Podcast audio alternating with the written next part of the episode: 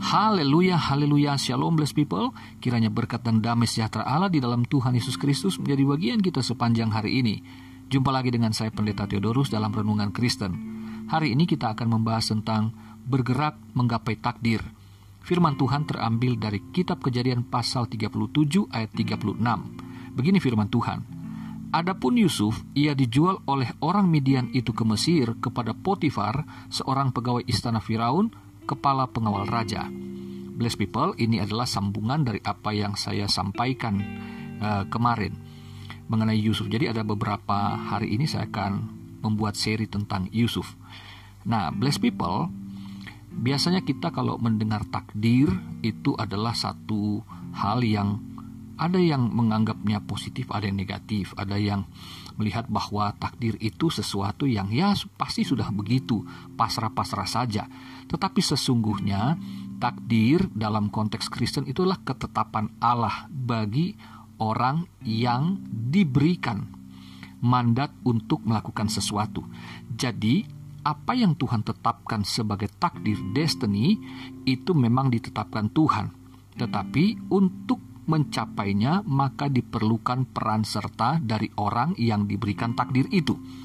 Nah, saudara, di sini kita melihat contohnya adalah Yusuf.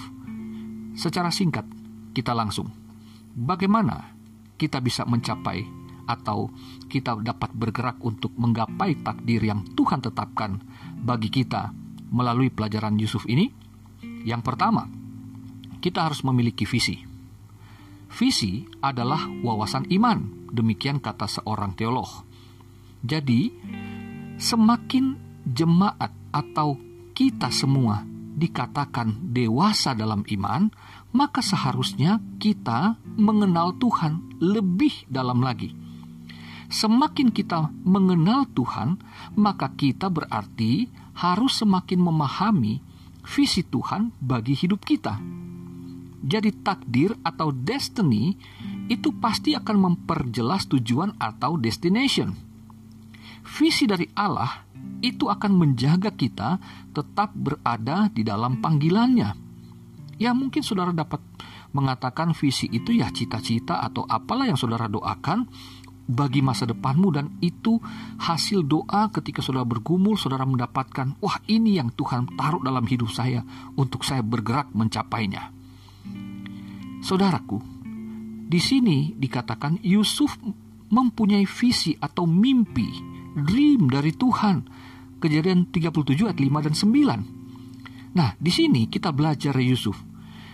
Dia tidak pernah tahu dan kapan visi dari Tuhan itu akan digenapi.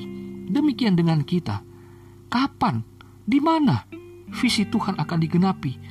Tidak tahu Cara untuk mengetahuinya hanya dengan mentaati apa maunya Tuhan. Apa yang Tuhan suruh melalui firman-Nya, lakukan saja, maka kita pasti akan bergerak menuju ke arah yang Tuhan tetapkan bagi kita. Karena visi Tuhan inilah yang membuat Yusuf mampu bertahan dan terus maju di dalam penderitaan selama 13 tahun visi dari Tuhan dan juga itu berpadanan dengan kebenaran firman Tuhan di dalam hidup Yusuf itu yang membuat dia bertahan.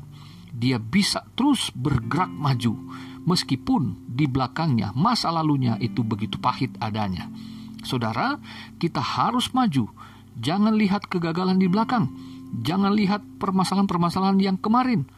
Tatap ke depan firman Tuhan dan Roh Kudus akan memberikan kita kemampuan untuk bergerak maju. Haleluya! Yusuf lulus dengan predikat yang terbaik.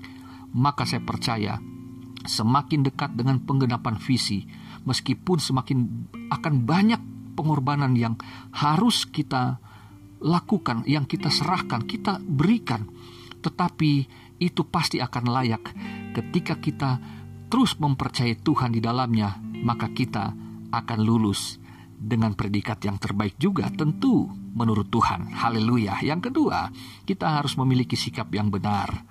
Sikap adalah perbuatan yang didasari pada keyakinan atau yang dipercayai. Jadi, sikap kita itu adalah hasil dari pilihan dan keputusan kita.